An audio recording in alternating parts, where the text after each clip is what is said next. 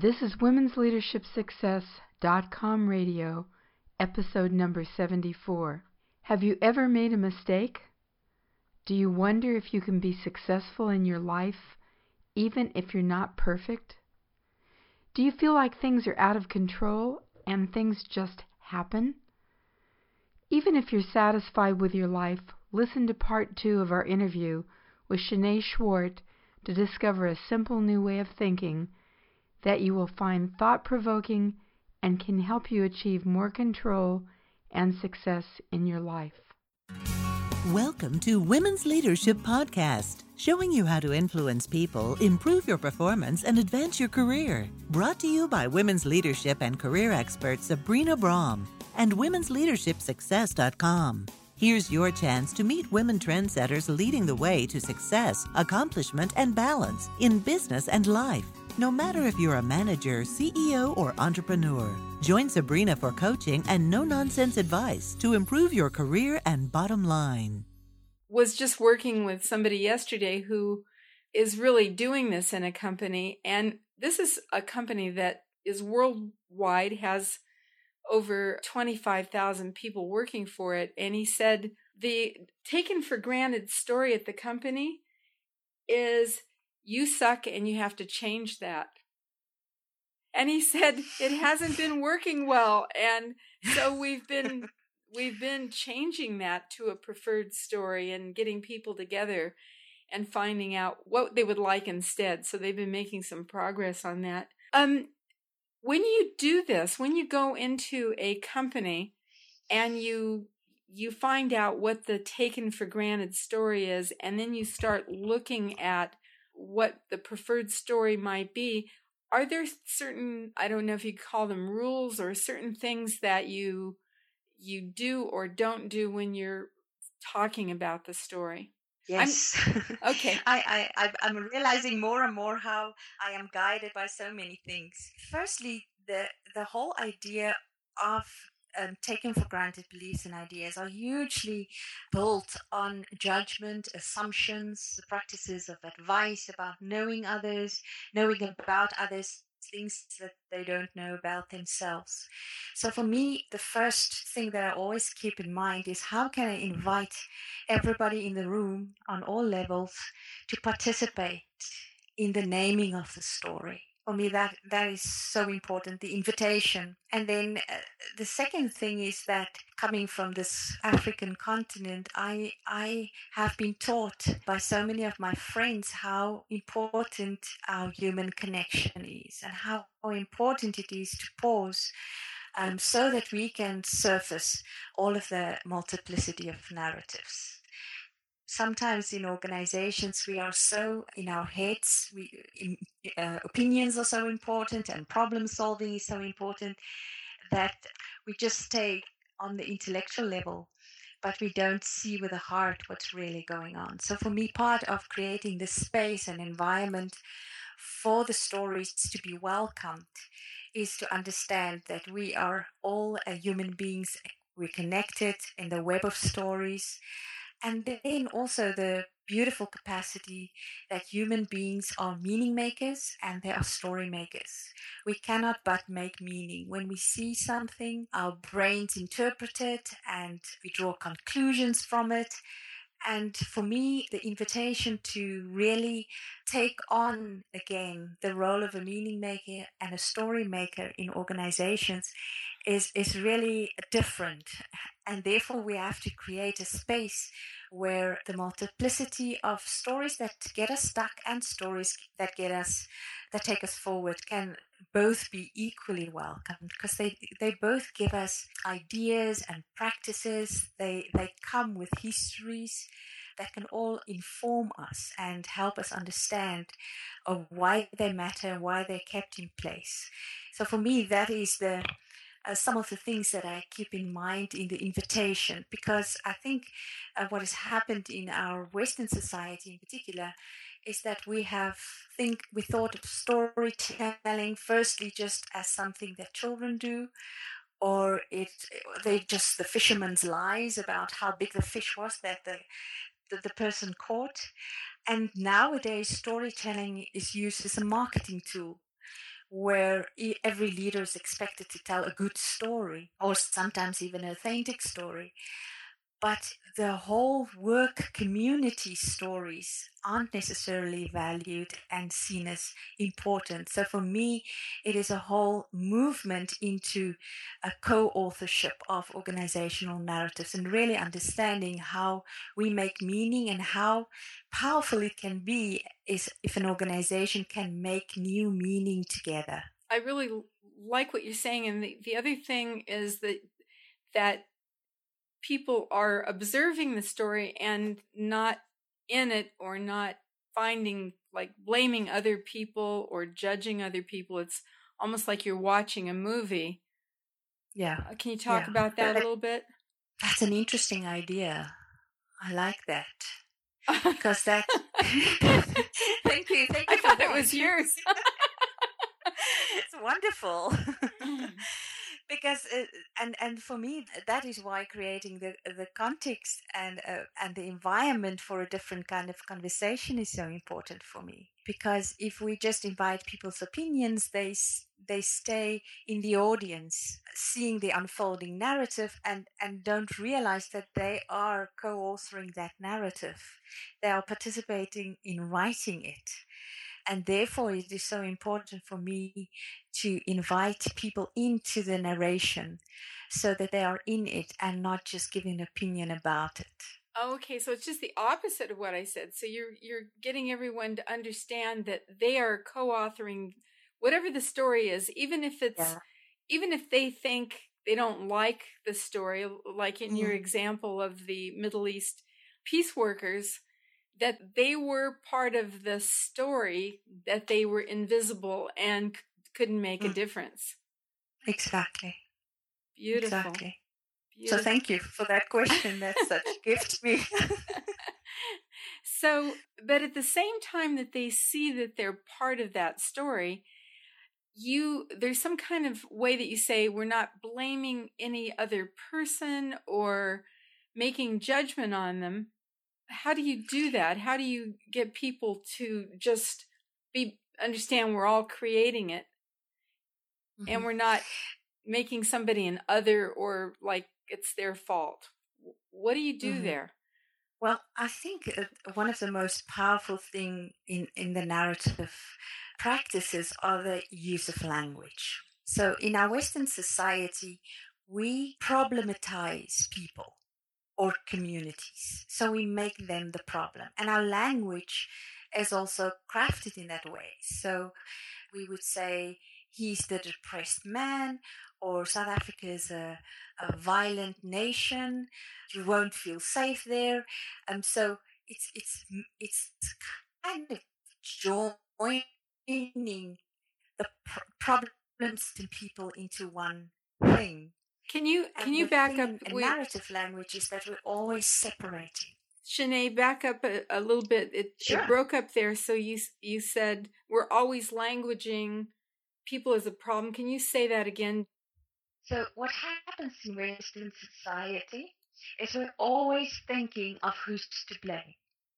And in that blaming, we join the person or the community with the problem. They become one. And in narrative work, we always separate the person from the problem. So if I can give an example, in our Western society, we would say, he is the depressed man. And as we language a person into that problem, the, all, we're kind of talking about a single story about the person only being depressed.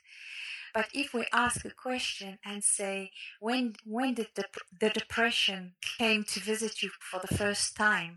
In that question, we are separating the person from the problem. And this is not only true for individuals, but it also happens in organizations.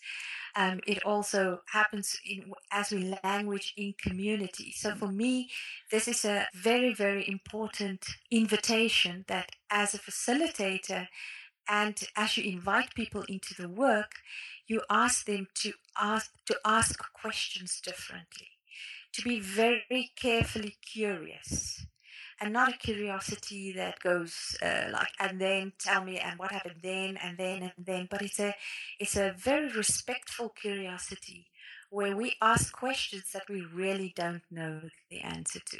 We are always surprised by people's exotic lives and the way they make meaning and the art of their living practices.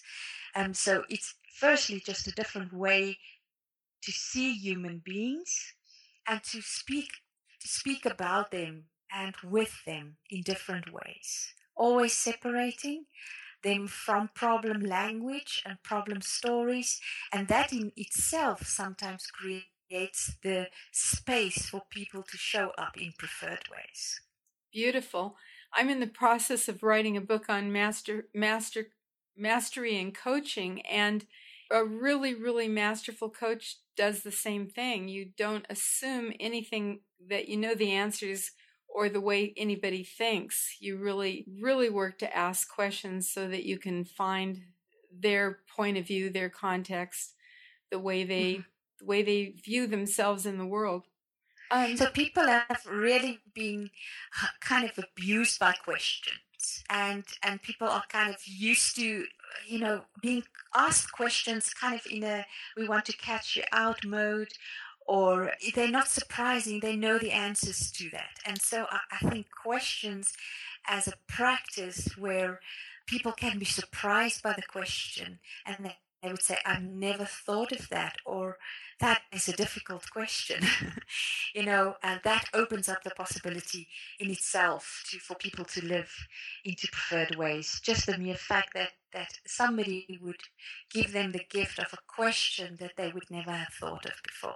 That's so beautiful and the, the next the next question i was going to ask you which segues right into what you were just saying was how do you create more space for human connection? Sounds like just asking people questions is one way to do that.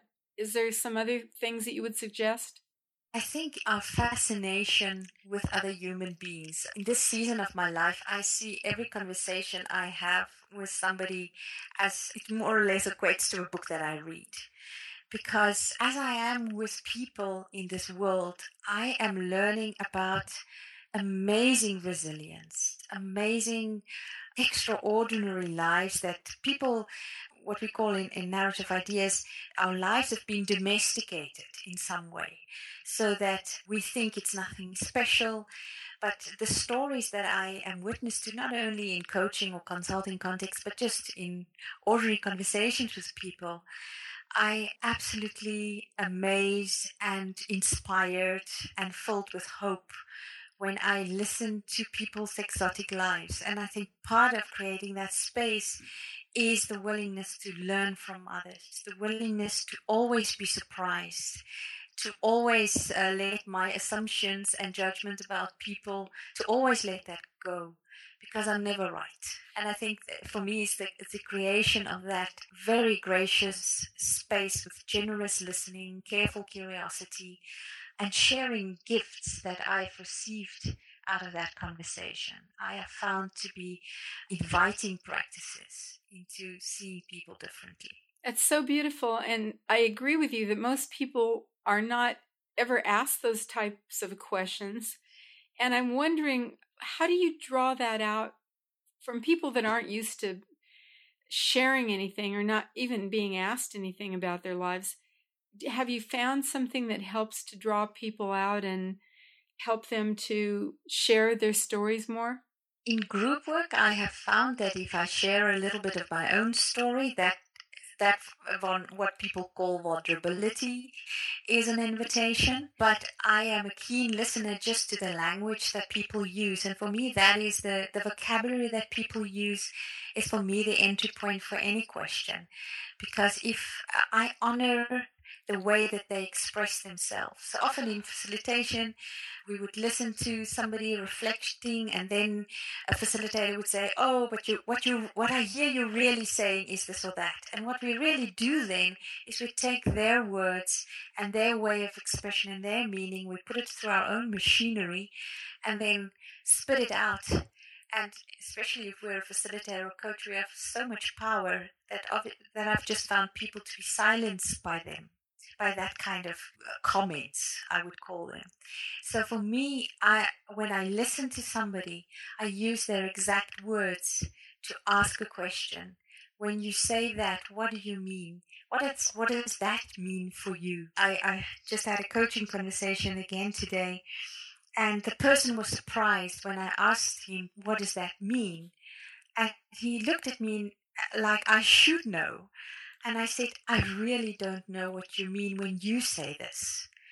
And and so for me, part of this practice is constantly the invitation to give back the pen in the primary authorship, constantly in every question to say, oh, but these are your words. What do they mean? And how do they influence your life? And I hear you doing that with curiosity and with no judgment. Yes. That's yes. that's beautiful. And, and it's not that I always get it right. I think um, we are raised to judge and just for survival reasons. But I, I just wink at myself every time that my judgment is not true. And that happens most of the time, that I am completely wrong. And so I think I've, I've just let it go because I'm wrong anyway. And uh, people surprised me in so many ways. So part of part of your new story is that you don't have to be perfect and get it right no matter what your position is. You can just yeah, let no, it go and move I, on. I, I have no, I have no relationship with the story of perfection. Beautiful. We're just about at the end of our time, and I I wanted to to end by asking you a question from your book. You you said every conversation you enter creates with it the possibility of transformation. Tell us about that, please. If we are meaning makers, it means that if we enter with an open heart and no judgment and careful curiosity, it, it means that we can re-mean not only our own life but our relationship with others.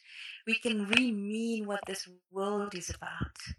And I think I walk into to all conversations with that expectation that I might be totally thinking differently about anything today because of this conversation. I might be transformed. The possibilities of me having a relationship with this kind of person can be totally transformed. And who knows, maybe the world will be transformed because we had this conversation. Yeah, and you're so fully present and anticipating the excitement of the experience of what's going to unfold in the moment you're in. Is that Am I hearing that right? Absolutely. Yes, exactly. Because I'm reading a book. Ah. but I'm also writing the book while I'm reading the book in the conversation. writing the book and reading the book. And we're all writing the book and reading the book. And mm. we get to choose how we want to author our personal lives and how we want to author our lives at our companies and in the world. Yes, and that's absolutely. I, once heard somebody said about my book, Reauthoring the World, he said, it's not really bedtime reading, you know. And I said, I should hope so. if you want to change the, whole, the world, I, I should hope that you won't fall asleep while reading this book. um, Chené, I'm, I am nourished from this conversation, and I I'm sure that the women and men listening to this will also be. Chené, the author of Reauthoring the World, the narrative lens and practices for organizations, communities, and individuals. Thank you so very much for joining us today. Oh, thank you for the gift and all your beautiful questions that helped me get clearer once more. I appreciate it so much and your friendship.